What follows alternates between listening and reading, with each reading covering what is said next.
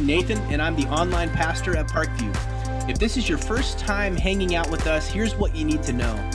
We are a church full of imperfect people trying to become more like Jesus every day. No matter what your background is or where you are on your faith journey, you are welcome here, and we want to help you take steps toward God. So during service, or quite honestly, whenever you feel like it, go to parkviewchurch.com slash next steps and start a conversation with our team about what that step might look like for you. We are officially in Christmas season mode around here. Uh, so, as we approach the whirlwind of the holidays, especially the 2020 version of the holidays, here are two things to keep on your radar. First, Christmas at Parkview is going to be an amazing experience both online and in person. Whether you plan to join us online or in person, be thinking of the people you are going to invite to experience Christmas at Parkview with you and your family. Christmas is the perfect opportunity to share the hope of Jesus with the people in our circles of influences who really need to hear it right now. If you are planning to attend an in person gathering, you're going to need a ticket to get into the auditoriums at each of our physical locations because that's just the world we're living in right now. And don't miss this tickets will be available online, first come, first served, starting Sunday, December 6th at 8 a.m. So put that date on your calendar and grab your tickets before they're gone. And then later today, when you forget everything I just said, go to Christmas at Parkview.com where you can find all the information you need. Oh, and by the way, if you'd like to volunteer at one of our Christmas services, we could really use your help. Just go to that same website to get signed up. Finally, we've got something planned for you and your family that, at least in my opinion, will help us keep the main thing the main thing during this season. Here it is. On December 1st, we're kicking off a countdown to Christmas. Each day leading up to Christmas, on every online platform you can think of, we will stream a short devotional from a Parkview staff member along with a Christmas song performed by our own worship team. The devotional thoughts will help us better understand the power and beauty of the Christmas story and keep us focused on our shepherd in the middle of this thing that we call life. You can find more information at christmas at parkview.com. Thanks again for spending time with us today. Glad you're here.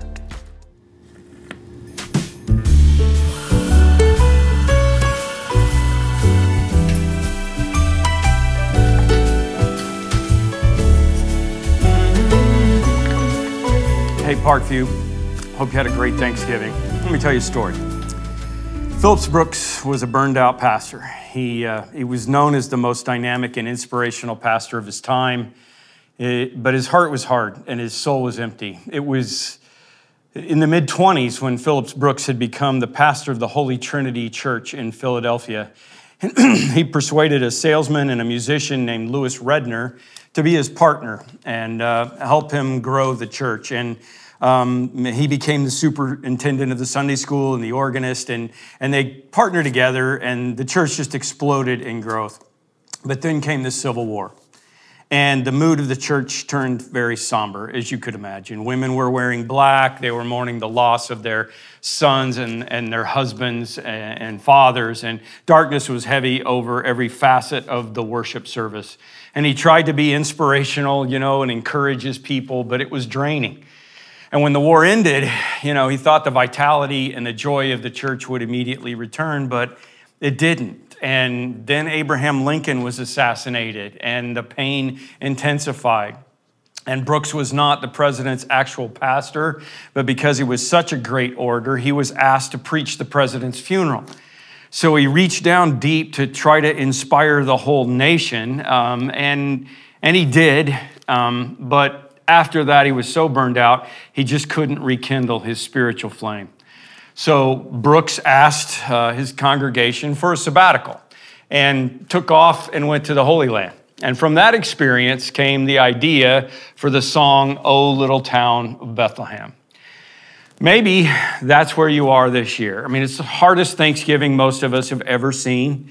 Oddly enough, the 400th anniversary of the landing of the Mayflower, and that was a hard one. Mm, but, but the thing for me, my family, Thanksgiving is usually a good family holiday for us. It's usually actually the best.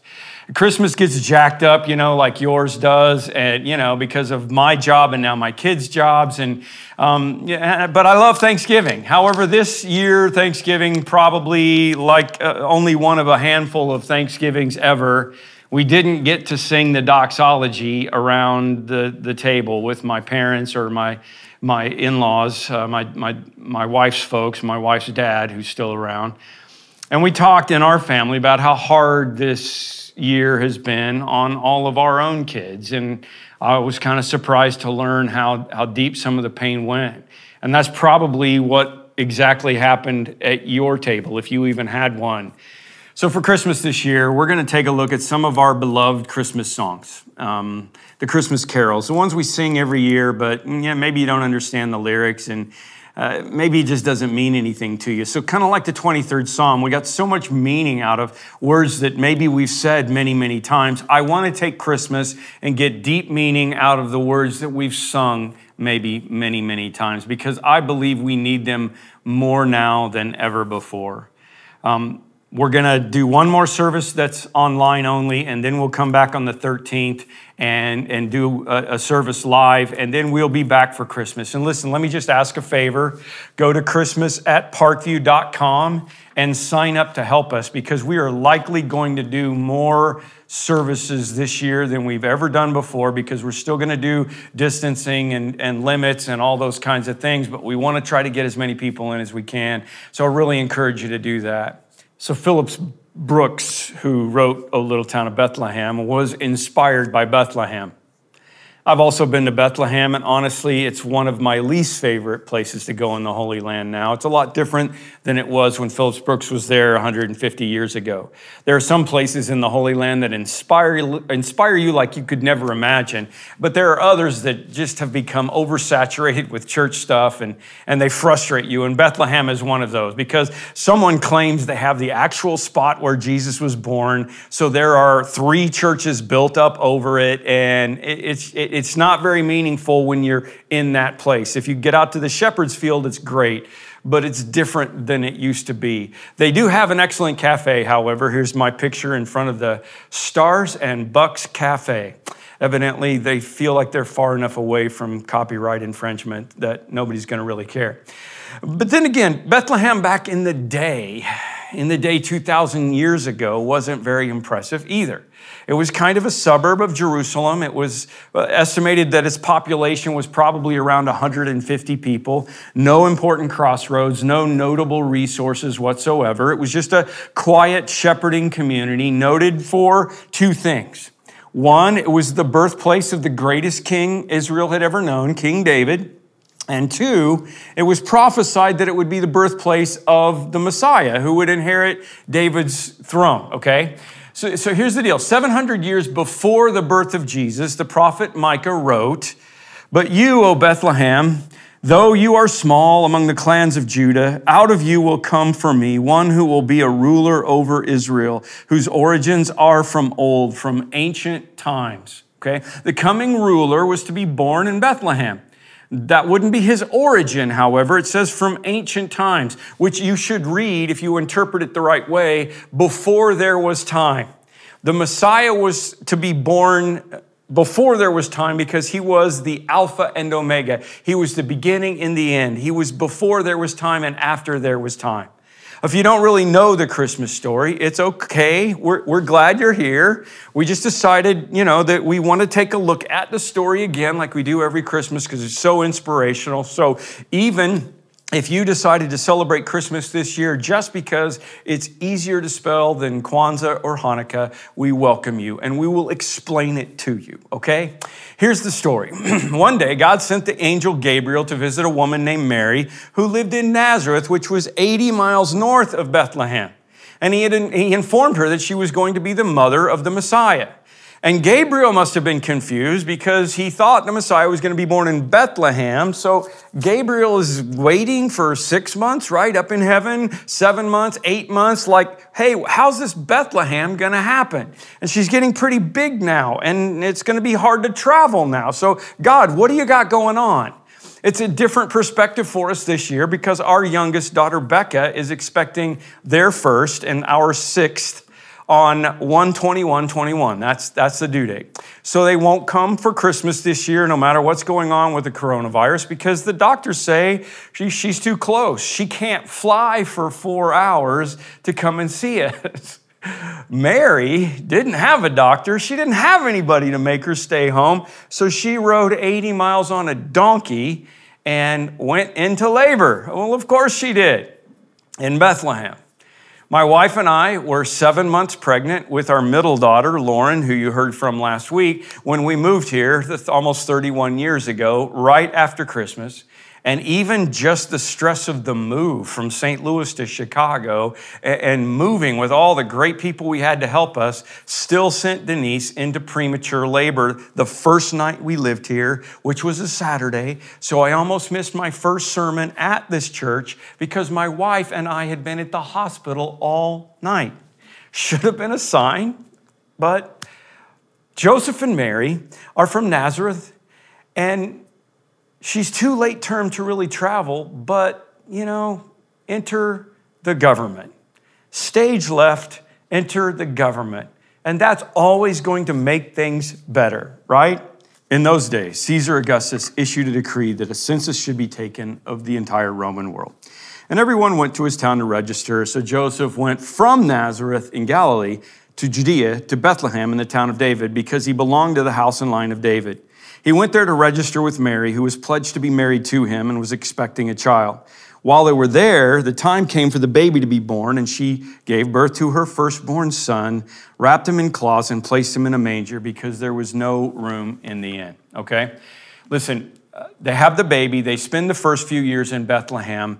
But this got confusing for people, okay? And uh, they were confused because the people knew, everybody knew that the Messiah was supposed to be born in Bethlehem, but Jesus grew up in Nazareth. Like later on, when Jesus is teaching, it says, on hearing his words, some of the people said, Dude, this guy's got to be a prophet. And the others said, No, he's the Christ. And still others said, How can Christ come from Galilee? Do not the scriptures say that he will come from David's family and from Bethlehem? Right? Yeah, everybody knew that. This is one of my great frustrations about people mixing stuff up about God and the Bible, okay? Maybe before you write it off, would you just check it out? I mean, how can, how can Christ be from Galilee and be born in Bethlehem? Well, maybe he moved. Did you ever ask where he was born? His mom and dad were from Galilee, and there was this census. Did you remember the census? And you hear about it, right? And they had to go to where they were from, and they were from the house and line of David. And while he was there, while they were there, the baby was born. And then they ran to Egypt because crazy King Herod was trying to kill them. And they finally made it back to Galilee to their hometown. Okay, it all goes together if you just dig in a little bit. Please, before you try disproving the story, do some background work. Okay, before you go posting stuff, do some background work. But honestly, Bethlehem is just one of the many parts of the Christmas story that really don't add up. And, and, I get it, okay? At least in our thinking, okay? It's just not that you would expect the Son of God to be born into this world in Bethlehem. But God had a plan. He promised about Bethlehem, and he already had a star up there guiding other people to it. This is a new thought for me this year. I've been doing Christmas a lot, you know, my life. Um, but but I, I, do you know how stars work? You know about the light years and how far stars are away and how many light years it takes for them to get to the place where we can see them. The Bible tells us that Jesus knew he would have to come and die from the creation of the world. Wouldn't it be crazy to find out someday when we get all our questions answered that, that when God created the heavens and the earth, He put this one star up there right then so that the light would start to move towards the wise men all those years later and lead them to the Messiah? After Jesus was born in Bethlehem of Judea, yes, during the time of King Herod, Magi from the east came to Jerusalem and asked, Where's the one who's been born the king of the Jews? We saw his star in the east, and we've come to worship him. And when King Herod heard this, he was disturbed, and all Jerusalem with him because he had to be in charge. And when he called the people together, the chief priests and the teachers of the law, he said, Where's the Christ to be born? And they said, Oh, right over there in Bethlehem in Judea. This is what the prophet has written. But you, Bethlehem, in the land of Judah, by no means are you least among the rulers of Judah, for out of you will come a ruler who will be the shepherd of my people Israel. I'll never understand the Bethlehem Chamber of Commerce, you guys. I never will. I know it's a, you know, I mean, it's a small place, but you'd think the population sign would at least say, you know, population 150, birthplace of King David, and future birthplace of the Messiah. You would think an enterprising business person would put up a Messiah village there with a petting zoo and some carnival rides and some Messiah jerky. I don't know. But, but I know, I know you're wondering, you're curious. Um, no, there's not a sign on my birth town with my name on it either. So maybe that's just the way it goes. My town that I was born in is so small, it's not normally listed on the towns that are listed in Missouri. It's called Roby, Missouri. I mean, you want to talk about a map dot? That's where I was born. Here it is on Google Maps. You have to zoom in pretty close to even find it. It's a gas station and a post office. That's it. My parents were in Bible college and they had a weekend ministry over in Roby, Missouri. That's right, I was conceived at Bible college. Why does that shock you? Someday, I'm just hoping that I, maybe I'll just do it myself. I'll go get a sign, um, you know, it says, Welcome to Roby, Missouri, population, and I'll make it up. Birthplace of Tim Harlow, because I don't think anybody will notice driving by anyway. Bethlehem is that insignificant in size and population that as they list the cities in Judah, there's no mention of Bethlehem. Not until David comes along. Look at the scripture again. But you, this is the prophecy in Micah, but you, Bethlehem, though you are small among the clans of Judah, out of you will come the one who will be ruler over Israel, whose origins are from old, from ancient times. See, you guys, there's always been a plan for the Redeemer. It starts in Genesis 3:15 when God says there will be one who will come and defeat Satan. It gets clearer when we get to Abraham and the Jews are called out as special people and then there's a particular tribe called Judah and then there's a family that is David's family and the very town of his birth here in Micah 5:2 and then it falls into place at Christmas time. And there's a detail of the story that I think we often miss when we think about this story. It's that I don't think Mary and Joseph were surprised when they ended up in Bethlehem. They knew all along the baby was going to be born in Bethlehem. I'm sure that when they heard the decree from Caesar, they turned to each other and just said, It's on. But I would also guess that they would assume that if they're going to have God's son, that God would take care of the details that being the mother of the Son of God would have some perks, you know, some advantages. Like, I don't know, maybe pain free labor or something like that. Maybe at least a decent room at the inn for crying out loud. I just always imagine Joseph in the middle of the night after Jesus is born, because babies are always born in the middle of the night. He walks out with the baby while Mary's trying to rest, and he, he's out and he looks up just a few miles away in the night air as he's out there trying to calm the new baby, he looks up at King Herod's palace in the distance and, and, sees this beautiful palace that was 90 feet tall. It was the third largest palace of the day, and he would have easily been able to see it from Bethlehem and, and have Joseph just say, Really? Did, did I get this right? And maybe that's where you're at this crazy COVID Christmas. So here's the question Why Bethlehem? Why Bethlehem? And the answer is because Bethlehem shows the power of God. God's power is so great that he doesn't need Rome to accomplish his purpose. Bethlehem is fine. He doesn't need Athens or Alexandria. He doesn't even need Jerusalem. Bethlehem is fine. God does some of his best work in places like Bethlehem. Paul in the New Testament said, But God chose the foolish things of the world to shame the wise. He chose the weak things of the world to shame the strong. He chose the lowly things of the world and the despised things and the things that are not to nullify the things that are. We need to hear that the way in which God works because it's so contrary to the norm of our world. We idolize the great and the powerful and the rich and the mighty, but God chooses to work through the tiny, the weak, the poor, and the insignificant, which makes the contrast in this story so amazing. R.C. Sproul wrote a Christmas devotional many years ago called Big King, Little King. Once upon a time, in the tiny land of Palestine, two kings were alive at the same time and in the same place. One of the kings was about 70 years old, and the other king was a, an infant. The big king was evil, the little king was pure. The big king was rich and powerful, the little king was stricken with poverty. The big king lived in an opulent palace, the little king lived in a stable. The big king's name was Herod he was called the Great. What he really wanted was to kill the little king. The big king died and is now remembered as the little king. The little king grew up and became Jesus, the greatest, the King of kings and Lord of lords. Why Bethlehem? Because God wants to demonstrate that no matter who or what, his power is enough to turn the small into the, into the, into the significant.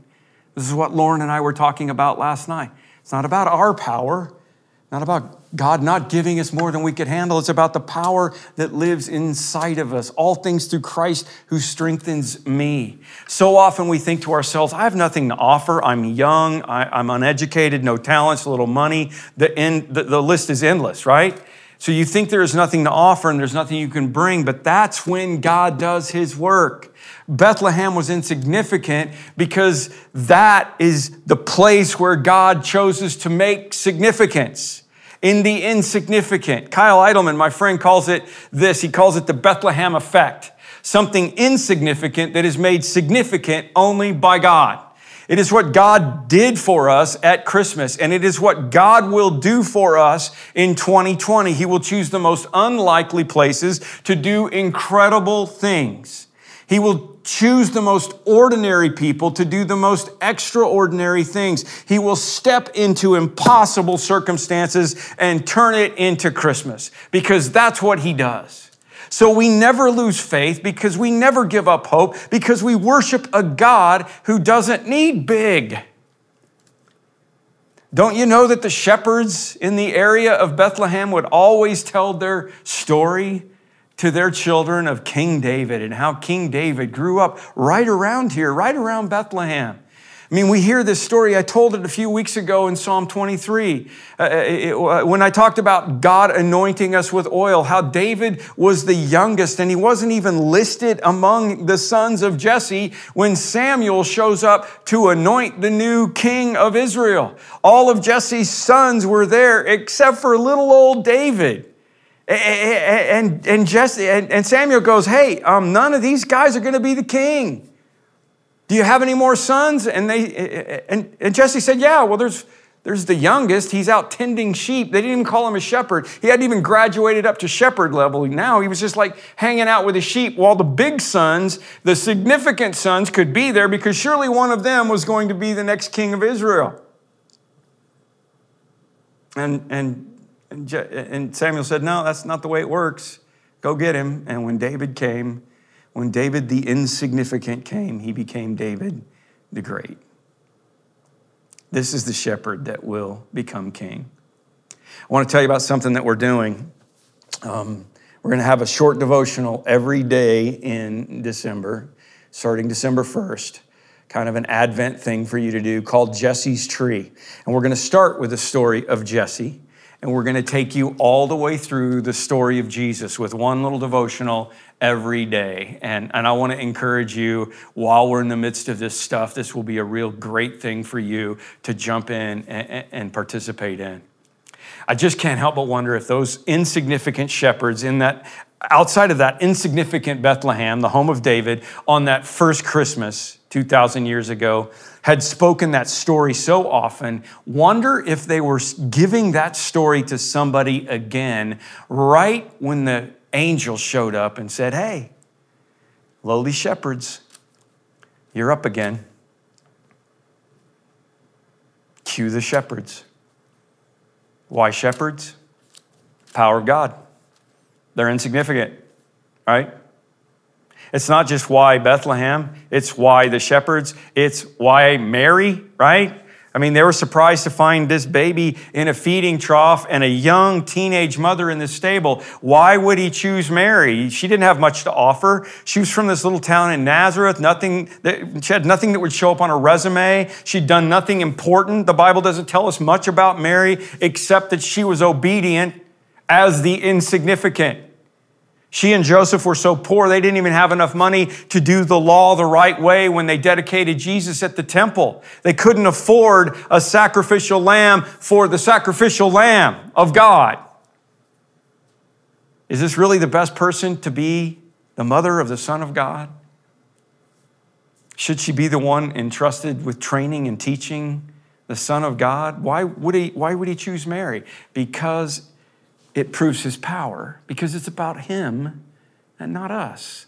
One thing you should have really learned by now, if you've been listening to me for any time, is that God does have a purpose for you. And just because you feel like a Bethlehem or a shepherd or a Mary doesn't make you insignificant.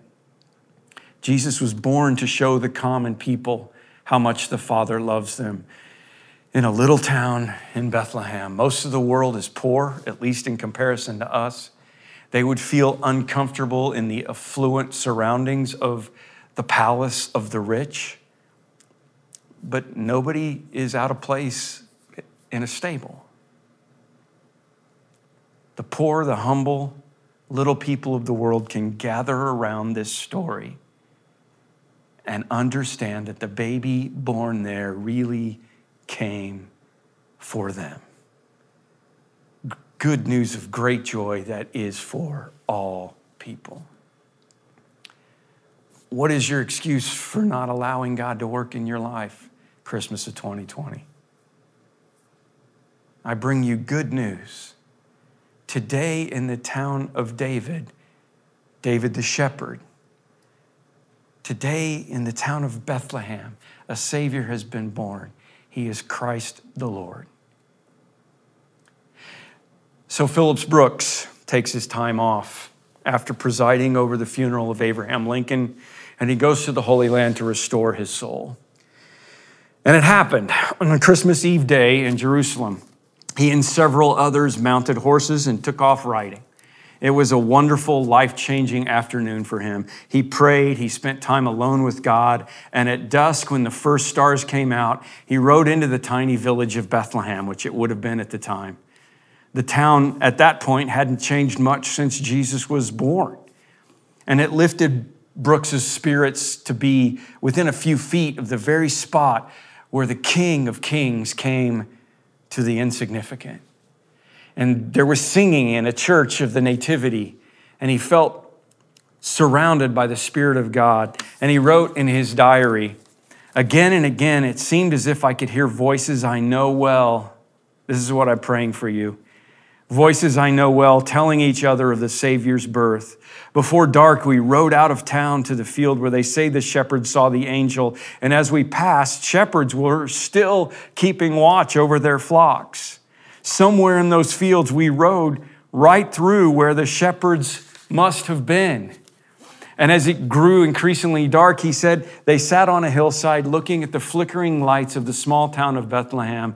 And there was this wonderful stirring in his soul. And he later told friends that it was an experience that overpowered him so much that there would always be singing. His quote was, always be singing in my soul. And many of us that have been to the Holy Land would tell you the same thing. For most of us, it's the empty tomb or the Sea of Galilee, but it is unbelievable to, to realize that you're there. For Brooks, it was the fields of Bethlehem. And a few weeks later, when he returned from his sabbatical, he had a renewed vigor. And when he tried to explain it to his congregation, he just couldn't get the words out. So it was three years later, leading up to the holidays, when he was reflecting on that evening outside of Bethlehem, and he decided to try to write his experience as a poem. And a simple poem came easily to mind. And he wrote it down and he shared it with his, his buddy, Lewis Redner, the musician. And when the musician read, O little town of Bethlehem, how still we see thee lie, he somehow realized the power of what Brooks had experienced in the Holy Land. And he knew he had to compose a tune to fit that poem. But no matter how hard he tried, nothing came to him. He went to bed. This is a true story. He went to bed on Christmas Eve feeling like he had failed. But that night, a simple tune came to him while he was lying in bed, and he got up, wiped the sleep from his eyes, and discovered that the words of the poem fit perfectly to the tune that God had given him. So, as if completely orchestrated by God, because it was Christmas morning of 1868, O Little Town of Bethlehem was complete. It was sung at their church that year and quickly became a favorite in Philadelphia. And by the time Phillips Brooks died 25 years later, it had become one of the best loved Christmas carols in the world. It's the song of a dedicated Christian in search of spiritual renewal, and God touched his life in a supernatural way. And I'd love for you to sing it with us today.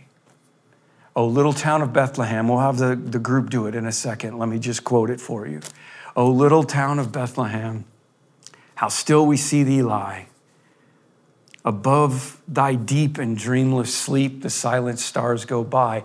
Yet in thy dark streets shineth the everlasting light. The hopes and fears of all the years are met in thee tonight. Sing it with us.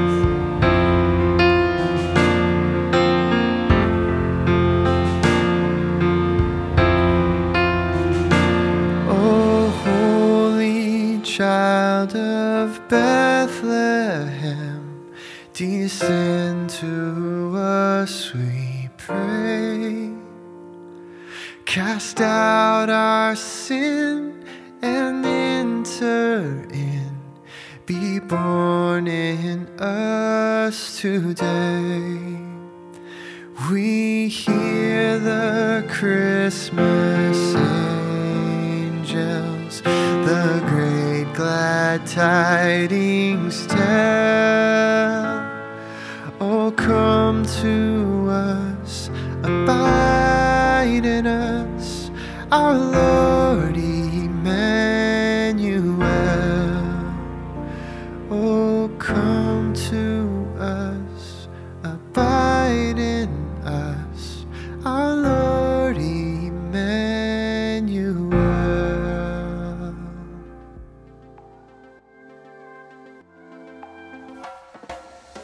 Can never argue with is that God is a generous God. And almost as though God planned it this way or something, the best way to live is to live generously. One of the ways you can practice generosity over the next week is by participating in Parkview's annual Christmas Giving Initiative. Every year, the Parkview family comes together to resource two of our partner ministries so that they can better serve the people in their communities. So I want to challenge you, wherever you live, whether you're in Chicagoland or on the other side of the globe, to go to parkviewchurch.com slash christmasgiving and help us be the hands and feet of Jesus. Another way to practice generosity is by giving back to God some of what He's given to you. If you are already giving regularly to Parkview, thank you. God is doing amazing things with your resources. And if you're ready to start supporting the mission of Parkview, you can set that up at parkviewchurch.com/give. Ultimately, we want you to see what it's like to live a life of generosity because there are very few things better than that. Thanks for joining us today. May the Lord bless you and keep you. May he make his face shine upon you and be gracious to you. May the Lord turn his face toward you and give you his peace. See you next time.